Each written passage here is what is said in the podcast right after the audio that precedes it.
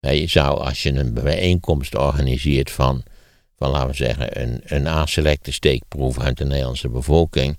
En wij gaan daar samen naartoe, dan kunnen wij zo aanwijzen tot welke groepen je ongeveer behoort.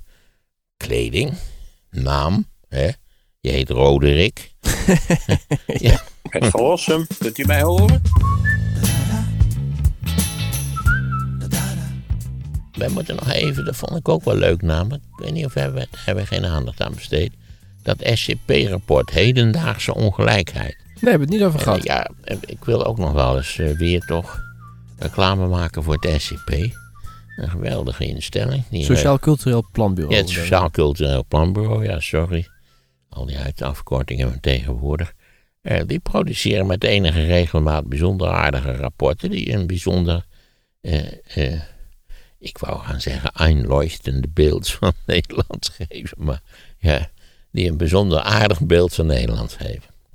Ja, met al die buitenlandse woorden moet je ook enorm uitkijken. Zijn er trouwens heel veel. We hebben de CER natuurlijk, hè, de Sociaal-Economische Raad. Die doet, doet Ja, daarvoor was die werkelijk ongelooflijk invloedrijk, maar dat is al lang niet meer zo. Ik geloof wel dat er nog CER-adviesjes zijn. En het is natuurlijk wel een beetje een, achter de schermen een wellicht effectief overleginstrument, maar dat weet ik eigenlijk niet precies hoe dat zit. En er is natuurlijk een hele carousel, want iedereen die in politiek Den Haag iets heeft gedaan, die wordt op een gegeven moment op die carousel gezet en dan word je de voorzitter van de SER en dan weer na het ja, je kunt dan allerlei interessante functie. Ja, je moet wat met die mensen die, die, die in politiek vaak dan eh, een ongelukje hebben gehad. En, eh, maar, of, of niet zijn geworden wat ze altijd gehoopt hadden. Of wat andere mensen hadden gehoopt. Dat is, kijk, het afbreukrisico in de politiek is groot. Mariette Hamer, hè, die zat, eh, was eerst lijsttrekker Ja. van de PvdA en is toen voorzitter van de SER geworden en is nu de eh, commi- commissaris, hoe noemen ze het, of de functionaris. Van het eh, over, grensoverschrijdend Precies. gedrag. Ja. Ja, dat je ook denkt, pot van drie. Nou ja, nu is de, de sportafdeling van, van de NOS weer voor de bijl gegaan. Ja, de ene na de andere. ieder geval, die Volkskrant is wel actief. Ik stel voor ook een uitgebreid onderzoek naar gedrag op de redactie van de Volkskrant. Zou ik nou wel in? Zou dat niet iets voor de kwaliteitskrant zijn? Ik denk dat dat al lang aan bod was gekomen als dat daar had gespeeld. Want ik las ook dat na aanleiding van De Wereld Door bij de NOS eh, mensen zijn gaan praten. En toen is dat weer bij de Volkskrant terechtgekomen. En ik las nu ook bij RTL Nieuws dat daar ook mensen hebben gepraat. En hebben gezegd, we hebben ook dit soort verhalen Ah, meegemaakt. kijk, nou, dat is allemaal dus de mediawereld. Ja. Maar wat dacht je bij die kranten? Moet dat toch net zo zijn geweest? Volgens mij, als er nou ergens geschreeuwd werd, is het wel bij kranten waar altijd die, waar die dagelijkse druk op staat om, om iets te doen. Dacht je dat daar geen, geen eh, geheime relaties onder. Kom op, dat ga je mij niet wijsmaken. Hm. Ja, absoluut niet. Maar hoe zit, want er zijn ook mensen die zeggen, ja, de, de, want het zijn vaak jongere medewerkers die dit overkomt, die zijn ook wel erg gevoelig. Dat is de, de andere kant van de medaille die je nu hoort. Ja, dat is misschien zo, maar dan nog. Ik, wil, ik, ik moet je bekennen dat ik Tom Egbers altijd een alleraardigste man heb gevonden. Maar dat je denkt, hoe is het mogelijk? Ik had dat niet achter hem gezocht. Nee, maar bij, de, bij Matthijs had je dat ook niet. Dat je dacht van, Nou, dat, daar dacht ik heel anders over qua aardigheidsfactor. Ja, Matthijs vond ik helemaal niet aardig, maar Tom Egbers leek mij in ieder Ja, ik heb hem één of twee keer gesproken in mijn leven. Maar dat leek me een hele aardige man. ja, maar nu heb jij geen eh, relatieachtige dingen met hem meegemaakt. Nee, Dus dan, natuurlijk niet. heb je, dan ben je misschien niet echt een, iemand, een, eh, Sterker nog, geloof dat we het over voetbal hadden. Dus ik kan me goed herinneren. Ja. Maar hij werd gezien als Mr. eh, Studio Sport. En eh, daar, ja, daar waren dan dames... Nou, eh, hij had ook eh, reportages gemaakt over zijn Engelse achtergronden ja, en andere zo. tijden, ja. Dus ja, nee, nogmaals, ik, ik, eh, vond ik Matthijs aardig? Nee. Maar vond ik Egbers aardig? Ja. Hm. Zo zie je maar weer. En Jack van Gelder, die eh, in bad zat. Toen, ja. Ja, kijk. Met, met Jack van Gelder had ik verder niks meer. Hey, maar wel op zich kwalijk dat die vrouw van Egbers dus bij die eh, organisatie Ja, werkt. dat Die- deugde al helemaal niet natuurlijk. Dat is toch wel een beetje raar dat dat Ja. zo gegaan. Ja. Maar ja, goed, dat, dat had natuurlijk ook te maken met de echtelijke relatie, neem ik aan. Je begrijpt dat hij het niet, niet, niet aan haar eh, direct heeft doorgebriefd, denk ik. Maar het lijkt me vreselijk om zo in de krant te komen. Nee, dat, ik ben in dit geval eh, is dat hoogst ongelukkig natuurlijk. Ik blijf wel bij mijn opvatting dat dit soort van situaties zich overal Ja, in ja. alle organisaties voordoet. Maar dat hoor je toch ook als je met mensen over praat. Zeggen ze, oh, in het ziekenhuis Hetzelfde. Precies. Op het advocatenkantoor hebben we ook Idem legio. Allemaal, allemaal dat soort van situaties. Dat wat natuurlijk ook inherent is vaak in het, in het samenwerken. In, Ja. in machts, eh, ongelijke machtsrelaties vanzelfsprekend. Eh, in, in natuurlijke menselijke impulsen. Ik kan me best voorstellen dat je, dat je gezellig werkt met iemand en dat je die je dan per slot van rekening als er hard gewerkt wordt, eh, eh, vijf dagen in de week, eh, acht uur per dag ziet. En dan moet je misschien s'avonds nog bellen hoe het, hoe het precies gegaan is. Ja, dan kan ik me best voorstellen dat je dan verliefd raakt. Mhm. Dat kan gebeuren, Er toch? zijn heel veel voorbeelden ook van. Ja, dat tal van voorbeelden. Ja, neem, neem meneer Murdoch, waar ik nu aan denk. Die gelooft dat hij elke, elke tien jaar een nieuwe vrouw neemt. Als je die centen hebt, dan is dat een bekend patroon. Waar die ook mee samenwerkt, of dat dan weer niet. Ik weet niet, ik geloof dat de meeste van die vrouwen van hem uit, uit Ja. die organisatie afkomstig zijn. Nou, er was laatst ook een verhaal van zo'n consultancybedrijf. Die dus ook hard werken. Precies wat jij zegt. En die gaan dan nog borrelen op vrijdagavond. ja, en dan dat wordt er wat gedronken. zeker. Dat een bekende Zuidasborrel. Ja, en dan wordt er, volgens mij de Blauwe Engel is de beruchte kroeg die daar ligt. Waar allemaal dingen gebeuren. En dan wordt er dus een hand op een, eh, een eh, zij gelegd. Ja, het kan natuurlijk zijn dat die ene collega die dat doet dat anders bedoelt. En dat dan toch degene die dat overkomt dat anders interpreteert. En dan heb je alweer zo'n zaak. Ja, ook, ook, je moet natuurlijk ook nu enorm oppassen dat je het niet zodanig gaat overdrijven. Dat je dat praktisch elk denkbaar menselijk gedrag verboden Precies. moet worden. Ja. Dat was het voorbeeld van Accenture, ook zo'n consultancybedrijf. Die had dus zo'n leidinggevende die dat had gedaan. Volgens degene die dat overkomen was op staande voet ontslagen. En die man zei, maar ik heb dat helemaal niet zo bedoeld. Heeft ook zijn excuses aangeboden. Schijnbaar was ook niet goed onderzoek gedaan. Hij heeft dat aangevochten bij de rechter. En die rechter heeft gezegd, u bent onterecht ontslagen. Volgens mij 50.000 Ja, euro schadevergoeding. Dus Verstandige rechters zo toe. Daar hebben we de rechters voor om verstandige dingen te zeggen, toch? Ja. Om, om de maat der dingen in de gaten te houden. Maar ja, je weet met alles van dit soort van bewegingen. Dit is een beweging, Me Too. eh, die, die, die ontaarden vaak in, in fanatisme, in, in, extreme, in extremen. Dat is natuurlijk ook met die, met die woke-beweging. Hè? Dat we weer zoals gewoonlijk, ja, dit is de zoveelste keer geloof ik, dat we de hele wereldliteratuur weer door de mangel moeten halen om alles eruit te halen wat, wat ons nu niet bevalt.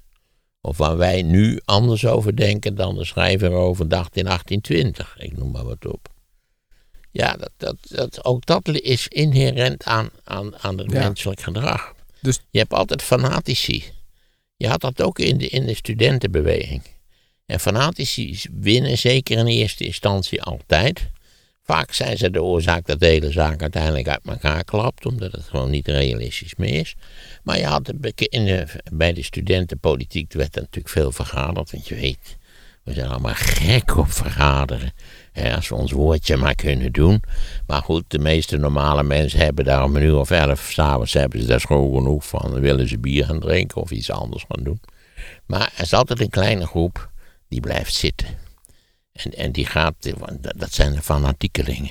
En die gaan dan door met vergaderen. Bovendien hebben zij, omdat ze dan nu met een paar zijn, zijn zij in het bezit van de stencilmachine gekomen.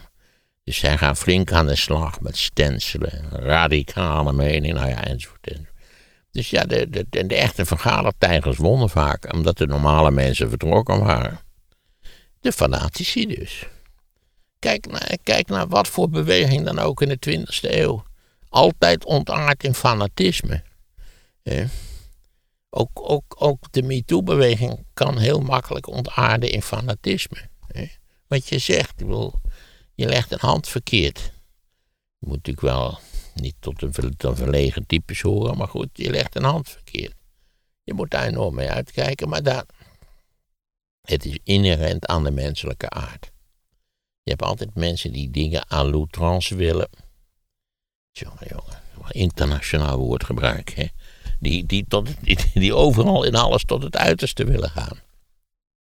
ja, de balans vinden is denk ik de kunst hier. Dus je, ja, moet het, ja, de je, balans vinden. je moet het niet bagatelliseren. Maar je moet het ook weer niet de overhand laten hebben. Als het bijvoorbeeld niet de waarde heeft die het zou dat moeten hebben. het, ja. Ik denk ook dat, dat de klimaatbeweging, waarvoor in principe alle reden is om, om er te zijn en te zeggen wat ze zeggen, maar tegelijkertijd hebben ze voortdurend de neiging om zich in fanatisme te verliezen. Mhm. Het is al te laat, we hangen met onze vingers aan de rand van de, van de afgrond. Eh, nou ja, waardoor natuurlijk allerlei mensen die misschien niet zo eh, geëngageerd zijn, denken: ja, het is al te laat. Hè? Ja, daar hoeft er eigenlijk niks meer aan te doen. Wat, moet je, wat Nee. moeten we verder nog? En waardoor je ook, ook in allerlei opzichten, dat blijkt ook uit onderzoek, een soort wanhoopstemming creëert. Die naar mijn idee geen bijdrage levert aan de oplossing van de vraagstukken. Nee.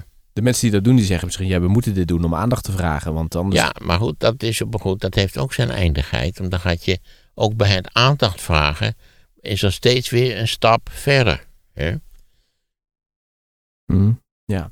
Maar we kwamen hierop door dat rapport van het Sociaal Cultureel Ja, hedendaagse ongelijkheid heet dat rapport. En dat, dat is eigenlijk een heel aardig idee. Omdat de basis van dat rapport die is vrij simpel. We komen straks aan de cijfertjes die zoals je zult zien eigenlijk weer altijd weer in dezelfde richting leiden. Maar goed, de basis van het rapport was de, het idee dat, eh, dat ongelijkheid in de samenleving eh, veel meer is dan economische ongelijkheid. Dat inkomen niet alles zegt over je maatschappelijke positie. En dat met name ook je sociale vaardigheden, je netwerken en ook je culturele vaardigheden, dus of je, of je een beetje mee kunt praten over muziek, musea enzovoort enzovoort. En je culturele kapitaal, zeg je dat, dat niet alleen eh, geldelijk kapitaal noodzakelijk is, maar ook sociaal en cultureel kapitaal noodzakelijk is. Dat het vaak een, een, een balling is van die, van die drie gegevens die mensen tot, tot invloedrijke leden van de samenleving maakt. Dat lijkt mij een geweldig uitgangspunt. Maar je begrijpt tegelijkertijd hoe lastig dat is, want hoe krijgen we het nou zover dat zoveel mogelijk mensen ook in de gelegenheid zijn om bijvoorbeeld cultureel kapitaal op te bouwen? Doen we daar in het onderwijs voldoende aan, ja of nee? Moet het onderwijs zo pragmatisch mogelijk zijn en niet te veel lullen over cultureel kapitaal? Nou, dat, dat zijn allemaal hele lastige dingen, omdat als je even goed kijkt, zie je natuurlijk dat er gewoon een moderne klassenstructuur in zit. Kijk, hedendaagse ongelijkheid, dat is natuurlijk allemaal, dat zijn allemaal eufemismen voor een analyse van de klassenstructuur van Nederland op dit moment. Want is er een klassenstructuur? Ja, natuurlijk is er een klassenstructuur. Maar je zou, als je een bijeenkomst organiseert van, van laten we zeggen, een, een aanselecte steekproef uit de Nederlandse bevolking, en wij gaan daar samen naartoe, dan kunnen wij zo aanwijzen tot welke groepen je ongeveer behoort. Kleding, naam, hè? je heet Roderick. ja. Ze geven hele lollige voorbeelden van, van naamcultuur. Hè? Dat, dat, dat, ja, sommige groepen hebben heel anders, ze gebruiken heel andere namen dan andere groepen. En Roderick, dat je voelt dan wel aankomen, is een, is een deftige naam. Nette mensen noemen hun zoontjes Roderick. Of, of ze, nogmaals, ik ben de meeste voorbeelden vergeten, maar ze zijn bij, bij al die voorbeelden denk je, ja, dat is waar ook. Ik ken er wel een paar zo op die manier. Terwijl, eh, ja, je hebt ook van die namen waar je ook denkt van, dit, dit is al, het begint al hopeloos bij wijze van spreken. Eh, ik zwijg nog van achternamen natuurlijk die daar in allerlei opzichten nog een extra eh, accent aan zouden kunnen geven. Hedendaagse ongelijkheid. En uiteindelijk hebben ze zeven sectoren van de samenleving ingedeeld.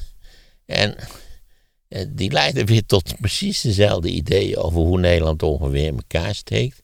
Eh, je hebt een topgroep. Dat is, die zijn 21% Dat zijn de, de, de werkenden die goed verdienen. Die echt goed verdienen. Die eh, in allerlei opzichten, nou die, die, die, die Volvo stationwagens eh, kopen, zal ik maar nou maar even zeggen. Hè? Net de mensen, Volvo stationwagens. Mercedes wel iets, maar Volvo's, dat kun je rustig permitteren. Vroeger had je Saab en Volvo, maar stomme Amerikanen hebben Saab om het leven gebracht. Eh, en dan heb je eh, ook, ook in, de, in de top, want we, hebben het nu, we gaan nu van boven naar beneden. Ook in de top heb je de mensen die op dit moment weliswaar economisch gezien armoedzaaiers zijn, maar die bezig zijn om sociaal en cultureel kapitaal op te bouwen. Je voelt al wie het zijn. Dat zijn mensen die bezig zijn met een universitaire studie af te maken. Niet allemaal zullen ze het fantastisch doen, maar een, een, het, het scheelt of je die, dat, ik, dat uh, culturele en sociale kapitaal hebt opgebouwd, ja of nee. Denk aan Wopke. Hè? Denk aan de traditionele elitaire studentenstructuren. Waar ze allemaal Roderick heten, zoals je weet. Of, of enigszins vergelijkbare namen. Ja, Wopke is een beetje een afwijkend geval wat dit betreft. Dat is Fries waarschijnlijk. Ik denk wel, ja, ja. Zou wel Fries wezen. Waar ze bij de Jo- JOVD hadden ze ook allemaal dit soort namen? Dat weet ik niet. Ik heb ze wel ik heb ze lang niet allemaal een handje gegeven. Maar toen- ja, ze zagen er netjes uit. En ze hadden, eh, ze hadden een pak aan en een stropdas en zo. En voor hun leeftijd wel altijd een beetje ouderlijk gekleed, toch? Ja, zeker. Ik neem aan dat. Ik weet niet of ze ook zo gekleed naar de disco gaan. Het kan ook wel zijn dat niet. ze voor de gelegenheid netjes gekleed waren. Ja, maar natuurlijk. ze hebben allemaal bijna een stropdasje al om. Ja, dat wel. Een van de meest nutteloze artikelen die een mens natuurlijk aan kan hebben. Want ja, wat heb je aan een stropdas? In Duitsland is het hele lange tijd nog eh, normaal geweest, hè? Als, als weer een cravatte heet het daar, toch? Ja, denk het. Daar moesten ze, moest je heel lang, Franse woord natuurlijk. moest je heel lang moest je nog een eh, stropdas om in Duitsland. Ik denk dat als je bij de IBM gaat werken in de hogere regionen, dat, je, dat van je verwacht wordt dat je correct gekleed bent. Nou, sinds corona is het wel een beetje Ik veranderd. denk ook bij McKinsey en dat soort van bedrijven, dat je daar, daar kun je niet zo, zo zompig als eh, verschijnen. Dat kan ik je zo vertellen.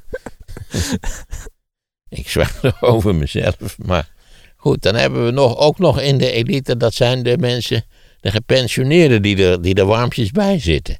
Nou, reken maar even uit, we hebben 21%, 8% studenten. Dus 29% heb je dan nog 12% eh, gepensioneerden die er warmpjes bij zitten. Laten we zeggen mensen zoals ik, globaal gesproken. Dus die komen wel, dan zit je al op 41%. 41% van de bevolking, daar hoef je echt geen centje mee, mee te hebben, die draaien goed. Dat, is, dat is nou eigenlijk een heel breed, een heel vrij brede elite zou ik van kunnen spreken. Dan daaronder komt een groep die is 25%. Dat is zeg maar de werkende middenklasse. Je kunt ook, wat, wat we net besproken hebben, kun je ook een soort middenklasse. En daar zit ergens, verschuift dat van mensen die echt enorm veel geld hebben naar mensen die een heel aangenaam bestaan hebben met de Volvo Stationcar, maar die misschien niet schat helemaal rijk zijn en misschien ook wel niet de ambitie hebben om dat te worden. Maar goed, er is een brede middenklasse. Die verdient aanzienlijk minder dan die, dan die werkende, succesvolle 20% aan de bovenkant. Maar toch, daar gaat, het, daar gaat het niet onredelijk mee. Dat is ongeveer 25% van de bevolking. Daar komt dan nog een groep bij. Dat zijn eh, gepensioneerden met relatief kleine pensioenen. Maar, maar waar die waarschijnlijk een heel fatsoenlijk leven kunnen leiden. Maar het, het, het is niet. Het is geen vetpot, laten we het zo zeggen. Het is niet alle dagen feest.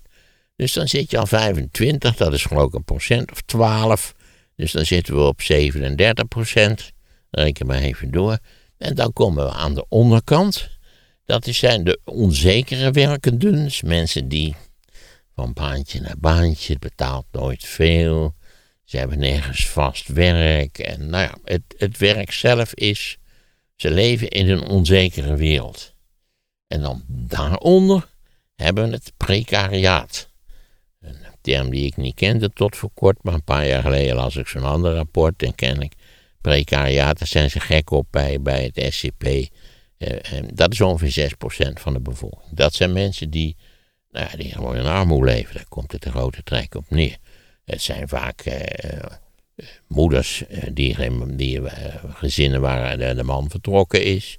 Moeders met kinderen die van een uitkering moeten leven. Het zijn vaak migranten die op een of andere manier eh, tussen de wielen van de samenleving zijn geraakt. Eh, nou ja, dat, dat, is echt, dat is echt de absolute onderkant. Nu gaan we, eh, gaan we het allemaal bij elkaar optellen. Want die hele echte onderkant, dus het zijn de onzekere werkenden en het precariaat, dat is samen ongeveer 14% van de bevolking. Nee, schat 16% van, ja, 16% van de bevolking. Dus dat betekent dat we die hele bovenkant bij elkaar opgeteld hebben. Ik zei al, 41% dat is echt, echt, dat bonanza. Die kunnen altijd een extra reepje chocola kopen. Dat is helemaal geen probleem. Eh, maar als je die middengroep erbij rekent, zit je in totaal uiteindelijk op ongeveer 84% van de bevolking. Wat hou je over? De verliezers van, het, van de Nederlandse samenleving. Dat is 16% van de bevolking. Nou, dat klopt weer met al die berekeningen. Niet waar dat, nou, dat 16% altijd het gevaar loopt uit te vallen, eh, eh, pech te hebben, in armoede te leven, on, zich ongehoord voelt. Het zijn ook heel vaak mensen die chronisch ziek zijn. En daar zou je ook eens als overheid eens wat, misschien eens wat beter naar moeten kijken. Kun je daar iets voor doen? Kan, zoveel zijn het er ook weer niet, maar ze zijn er wel. En ze blijken allemaal bijvoorbeeld populistische stemmen. Nou, allemaal. Voor, een belangrijk deel populistische stemmen. Vanuit dat perspectief natuurlijk van het ongehoord zijn. We doen er niet meer toe. We worden niet geholpen of niet voldoende geholpen. Dus ook dit rapport wijst weer in dezelfde richting. Niet waar dat het in Nederland eigenlijk een eh, heel aangenaam wonen is. Maar dat aan de onderkant, laten we het wat ruimer nemen, we nog onder het af 20% zit. Waar we meer voor zouden kunnen doen en waarvoor we meer zouden moeten doen. Ik zou zeggen, ja, eh, eh, moeders die er alleen voor staan en met, met drie kleine kinderen, opgroeiende kinderen, doe daar wat meer voor. Hè. Zorg ervoor dat ze niet letterlijk in armoede moeten leven. Ik geloof ook nu dat 8% van de bevolking leeft in armoede. Mm. Dat is natuurlijk in Nederland, in een land wat zo'n schat hemelrijk is als Nederland, is dat een, een vormfout. Een weeffout, weet ik hoe je het precies zou willen noemen. Is armoede totaal uit te bannen? Nee, dat denk ik ook niet. Je weet, armoede is vaak erfelijk. Hè? Dus het, het, is ook een, een habitus, een, een manier van denken. En nou ja, eh, eh, eh, een gebrek aan cultureel kapitaal, daar komt het eigenlijk op neer. Een gebrek aan sociaal en cultureel kapitaal. Kijk, als je al die drie die dingen hebt, namelijk het geldelijke kapitaal, het sociale kapitaal, culturele kapitaal, prima. Hè? Maar dan zit je al bijna aan de helft van de bevolking. Dus ja, het, is, het, het werpt een duidelijk licht op de Nederlandse klassenstructuur. Eh, Nederland is een extreem welvarend land, hoort tot de 15 meest welvarende landen ter wereld. Maar we zouden wel wat meer kunnen doen voor het precariaat in de ruimste zin van dat woord. Mm. Dat blijkt hieruit, dat is natuurlijk in de afgelopen jaren met enige regelmaat gebleken. Verruim die mogelijkheden om die mensen op zijn minst een redelijk bestaan te geven. Daar hebben we geld genoeg voor, echt waar. En iedereen kent waarschijnlijk iemand uit die doelgroep, denk ik. Dat weet ik niet. Ken jij mensen die, die, die ergens permanent geparkeerd zijn in, in afhankelijke armoede? Maar de vraag is, uit het zich zo? Want soms zit er ook schaamte dat ze dan niet over durven te praten. Zou kunnen, ja, volgens mij heb je ook mensen die eigenlijk een armetierig leven leiden, maar die kunnen bijvoorbeeld een, een ruim eh, cultureel kapitaal hebben, dat kan. Ja. Want wat, welk percentage noemde jij nou? Dat, eh, dat is 10% Dat, zijn toch de best wel- onzekere werkenden. Nog best veel. Als je dat zet op de 17 miljoen, 18 miljoen Nederlanders. Zeker, ja.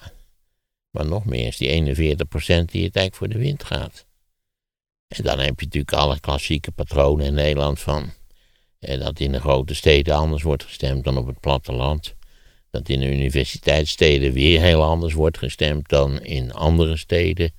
Dus dat al deze verschillen, die eigenlijk altijd even, even structureel zijn.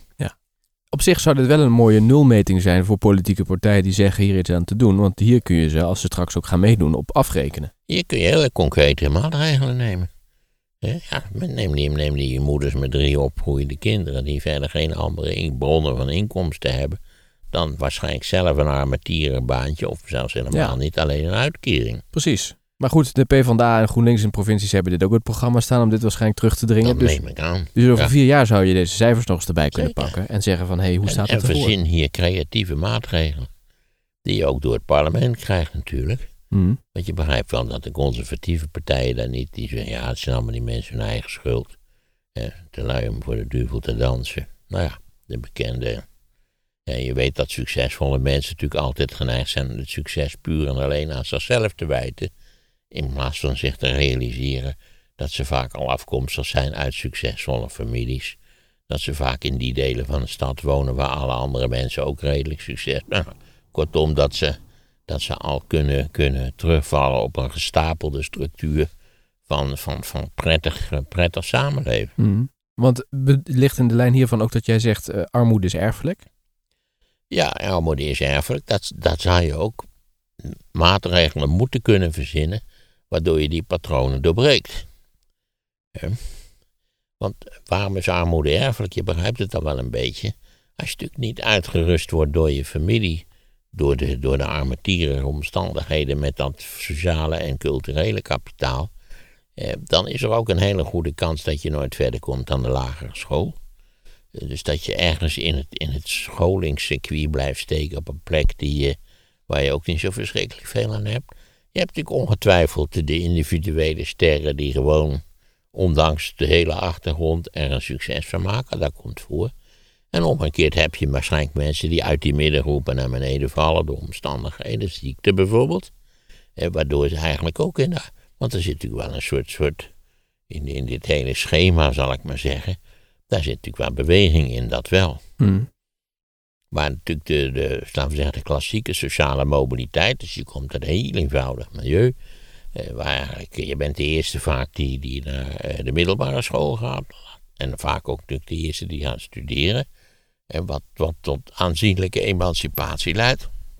Sociale emancipatie in het bijzonder wel. Dat, dat is denk ik wel voorbij. Dus een aantal mensen wat het hartstikke goed kan, maar, maar simpelweg ergens de boot mist. Vroeger was dat natuurlijk de normaalste zaak van de wereld. Maar denk aan het feit dat die top waar we het over gehad hebben, is 41% van de bevolking. Waarvan je natuurlijk aan, op je aan je water kunt voelen dat die ook vrijwel allemaal tertiair zijn opgeleid. Sterker nog, ik weet wel zeker dat dat zo is. Hmm. Ik ben vorig jaar in een klasje geweest met mensen die konden niet lezen en niet schrijven. Dat komt nog steeds voor, ja. Ja. Analfabetisme. En ze zeiden ook van we schamen ons daarvoor, want we, we zijn nu in dit Ja, klasje. dan om- heb je die Boeddha-mavo's heb je daarvoor. Ik weet niet waar dit meest mensen met een migratieachtergrond. Nee, nee. Gewoon doodgewoon. Ja. En die zeiden inderdaad, we zijn van school gehaald, want we moesten thuis zorgen voor het gezin en eh, konden daardoor niet ons ontwikkelen. En dan later loop je er tegenaan dat je een brief krijgt van een overheid. Je kunt het niet lezen, je snapt het niet. Nou heb ik eh, onlangs een brief van de Belastingdienst gekregen. Waar, die ik althans na eerste lezing begreep ik er niets van. Ik heb ook al maar meteen een afspraak gemaakt met mijn belastingman. Ik zei, ja sorry, ik begrijp er niets van. Hoe, het- hoe, hoe het mogelijk is dat dit soort van, van brieven verstuurd worden. Dat daar niet iemand is die zegt, jongens luister Dan ben jij nou eens hoog even. opgeleid. Ja, precies. Ik ben hoog opgeleid. Ik zeggen, ik ben eigenlijk veel stommer dan ik lijk. Dat zou nog een argument kunnen zijn. Maar ja, het- ik vond het. Misschien had ik me er drie keer in verdiept had. Maar ik vond het bij eerste doorlezing dacht ik al, Jezus nog aan toe. Wie verstuurt nou zoiets idioots? Hè? De Belastingdienst. Jongen, jongen, jongen. Ja, het ging natuurlijk over die, die, die, die, hoe heet het, die uitstel van allerlei regelingen. Dat je niet gewaarschuwd was, enzovoort. Maar op, op een zodanige manier gesteld dat je denkt, doen ze het expres. Maar kun je je voorstellen dat iemand, want diezelfde brief wordt ook naar iemand gestuurd die niet kan lezen of schrijven. ja, nou, dat weet ik niet, want je moet wel inkomstenbelasting betalen, geloof ik. Ja, maar goed, dat kunnen die mensen toch ook hebben. Ja, dat zou kunnen, ja, dat zou best kunnen. Want er was ook een man die zei op zijn werk moest iets ondertekenen. En dat stelde hij maar iedere keer uit, omdat hij wist, ik kan dit niet, ik kan dit wel lezen, maar ik snap er niks van. Dus die wilde dat mee naar huis nemen, maar zijn werkgever dwong hem om dat daar op kantoor te doen. En toen uiteindelijk kwam dus de arbeid de mouw, zegt ik kan het eigenlijk niet lezen. En toen is hij dus naar zo'n klasje Ja, gegaan. nou, ik kan het wel lezen, alleen begrijp ik niet wat het over gaat. Dat Ja. is, eh, Ja. of althans, ik vond het, ik vond het ongelooflijk verwarrend geformuleerd. Ja. Laat ik het zo zeggen. Dus ik dacht weer, ha, typisch de Belastingdienst. Hm. Heb je af en toe ook wel eens iemand uit die, eh, over wat armoede is eh, erfelijk, had je het net over, dat die, die springt er dan uit. Hè? Die doorbreekt dat dan en die wordt dan Dat kan altijd. Even goed kan iemand uit, zeker uit de middengroepen, naar beneden vallen door Ja, omstandigheden. dat kan ook, ja. En je kunt een vreselijk, je kunt een auto-ongeluk krijgen. En in feite, of je kunt low covid krijgen. Je bent uiteindelijk aangewezen op, op uitkeringen. Mhm. En, je, en onze uitkeringen die worden belast zoals je weet. Wat lang niet in alle landen het geval is. En als je rekent met, met netto uitkeringen, zijn ze in Nederland niet bijster hoog. Nee. Dat zou best wat beter kunnen. En de overheid moet ook blij zijn toch met deze samenstelling. eh, want eh betekent relatief veel rijke mensen betekent ook veel overheidsinkomsten waar ze weer dingen mee kunnen doen. Zeker, onze, onze overheid heeft hele fijne inkomsten. Wat ik al zeg, Nederland is een schatrijk land. Mhm. Maar we zouden aan de, aan de verdeling, en zeker aan de, aan de absolute onderkant van die verdeling. Kijk, die, die, die, die 50% aan de bovenkant, ik reken het even ruim. Die, die hebben helemaal, daar gaat het prima mee. Daar hoeven wij ons helemaal geen zorgen over te maken. Maar wat er aan de onderkant zit, daar moeten we ons wel zorgen over maken. Er zit natuurlijk wel een, een praktisch probleem. dat we in Nederland dus de woningmarkt zo grondig verziekt hebben door wanbeleid dat dat, dat, dat, wel een, dat dat voor vrijwel iedereen een probleem bezig is te Ja. Dan zullen de mensen die aan de bovenkant van de samenleving zitten, ja, maar wij hebben weer hele andere problemen. Daar kunnen ze wat mij betreft de pot mee op. Ik zat nog Ongetwijfeld hebben ze keuzeproblemen. Moeten we nou naar dit wintersportplaatsje? Of moeten we nou naar dat er wintersportplaatsje? Moeten we een dure thuisauto kopen of een dure andere auto? Ja, dat soort van dilemma's, dat heb je natuurlijk altijd. Ja, je krijgt hoe meer geld je te besteden hebt, hoe meer keuzedilemma's. ja. Dus ik zou zeggen, hou het simpel mensen. Ik zat nog eens op het terrasje te wachten op iemand in, waar was het nou? Volgens mij in de buurt van Hilversum Laren of zo. En eh, die gesprekken op dat terras gingen alleen maar, ze werkten sowieso allemaal vier dagen, had ik de indruk. En het ging er met name over wanneer de volgende vakantie weer gepland Ja, stond. nou moet ik zeggen, ik wil niet rottelen, maar het viel mij altijd op dat, dat ook in, mijn, in, bij, bij, eh, in, in de omgeving waar ik werkte, de universiteit, ook enorm veel over vakantie geluld werd. Ja, Nee, ik begrijp daar niets van. nee, ik ook niet. Ik heb niks met vakantie. Maar het is dan toch Ja, vrij ik moet met vakantie, maar, maar als morgen een vakantieverbod zou worden uitgevaardigd, dan, dan hoor je mij niet piepen. Nee. En ze zeggen altijd waar ze naartoe gaan en wat, wat, ze, wat ze gaan doen dan. Ja, en, en hoe geweldig het is natuurlijk en zo. En, ja, dat ze bij een mannetje in Frankrijk een heerlijk, heerlijk 16 dozen wijn gekocht hebben. En nou ja, allemaal dat soort van lulkoekerij. Sowieso het huisje in het buitenland natuurlijk. Een bekend, bekende manier om je geld over de balk te gooien. En waarbij ik zou zeggen, als ik, ik heb het vaak gezegd, als ik één advies heb voor mensen die meer geld hebben dan ze eigenlijk verstandig kunnen besteden, koop geen boot. Behalve als u een fanatieke zeiler bent, dan heeft u van mijn toestemming om een boot te kopen. Heeft u een boot die alleen maar bij Durgerdam aan de kade ligt, niet waar waarmee u één keer per 14 dagen met uw kennis op de achterplecht bier gaat zitten drinken, dan is het echt een zonde van de cent aan dat kleren ding. Hè? Want een bootonderhoud, dat kost veel geld, kan ik u vertellen. Koop geen huis in Frankrijk. U kunt in Frankrijk alles huren. U kunt zelfs het Louvre huren, heb ik gelezen, voor hele schappelijke prijzen. Weliswaar kort, gedurende korte tijd, maar het kan.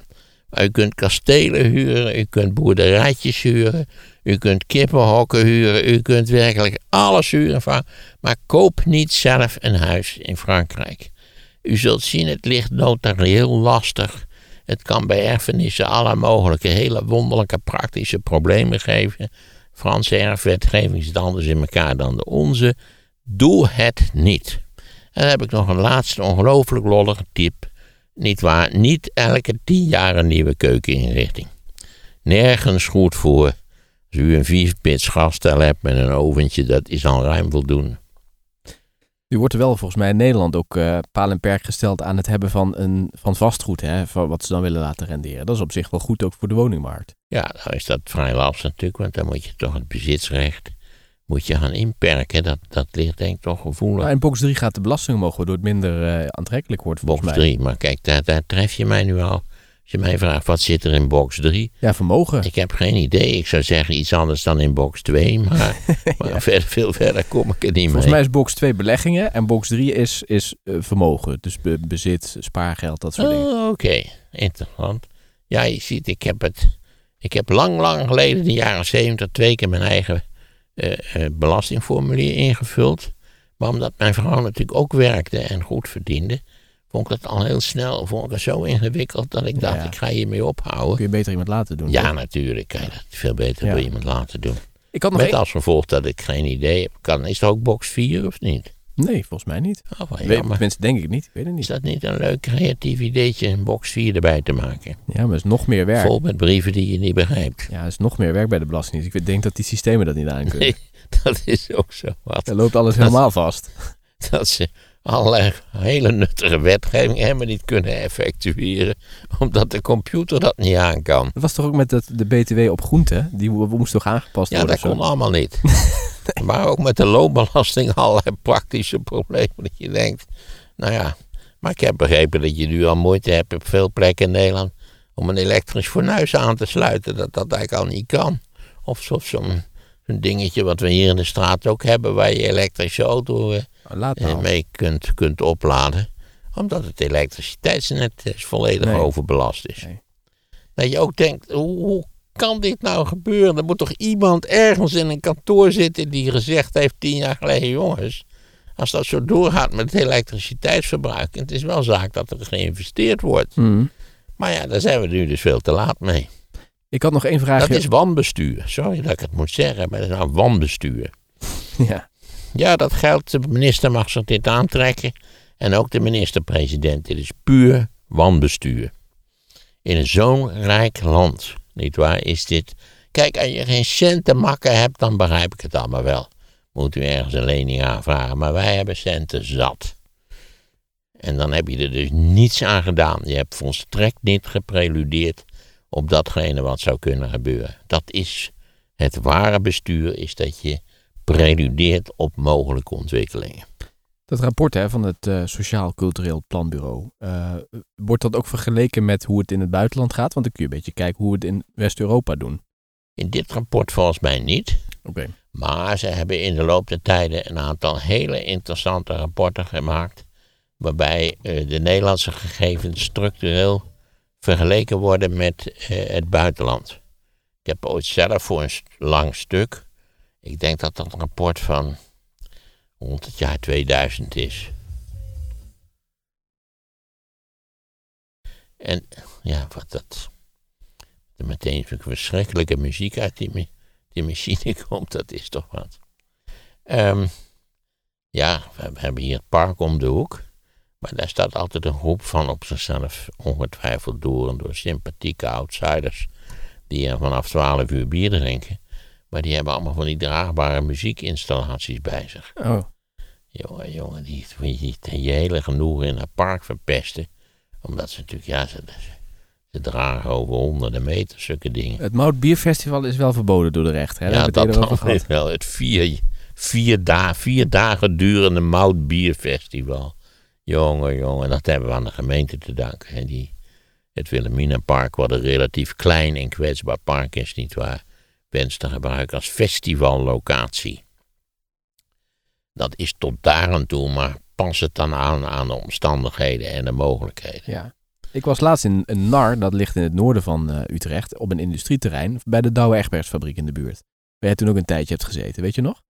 Daar was ook een festivalterreintje ingericht en dacht, dit is eigenlijk best wel slim, want je valt hier geen omwonenden lastig. Het ligt ver weg uit de stad en daar komt iedereen op de fiets naartoe. Ja, ik bedoel, ik juich het van harte toe, maar dan moet de gemeente dus dat weet, beter organiseren. Als je natuurlijk zo'n park hier, als je dat aanwijst voor een, voor een, als festivallocatie en het blijkt mogelijk om een vier dagen durend festival voor bier te organiseren, ja, dan is het toch iets fout, dan is er toch iets mis. Ja. En Je, je, je, je parken zijn ontzettend belangrijk, als, vooral als recreatieve mogel- mogelijkheden biedende delen van de stad. Een Ja. stad zonder parken, dat is hopeloos. Mhm. Tot zover eh, deze aflevering. Vergeet je niet te abonneren op deze podcast als je hem leuk vindt. En eh, je kunt je ook inschrijven voor onze nieuwsbrief. Dan blijf je automatisch op de hoogte van het laatste nieuws. Het linkje om dat te doen vind je in de show notes.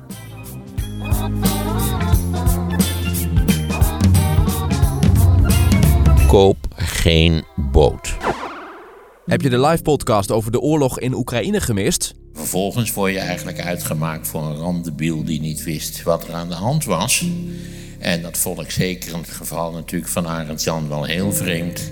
Aangezien hij vrijwel nooit gelijk gehad heeft. De live podcast is nu terug te luisteren als luisterboek. Tegelijkertijd hoef je dan weer niet meteen, niet waar sidderend wakker te schudden, omdat je ook hebt gehoord dat het Russische leger geen kloot voorstelt. En ook moeite zou hebben met Litouwen te bezetten. Geniet ruim twee uur lang van Maarten van Rossum op ouderwets studium generale niveau. De link naar het luisterboek staat in de show notes.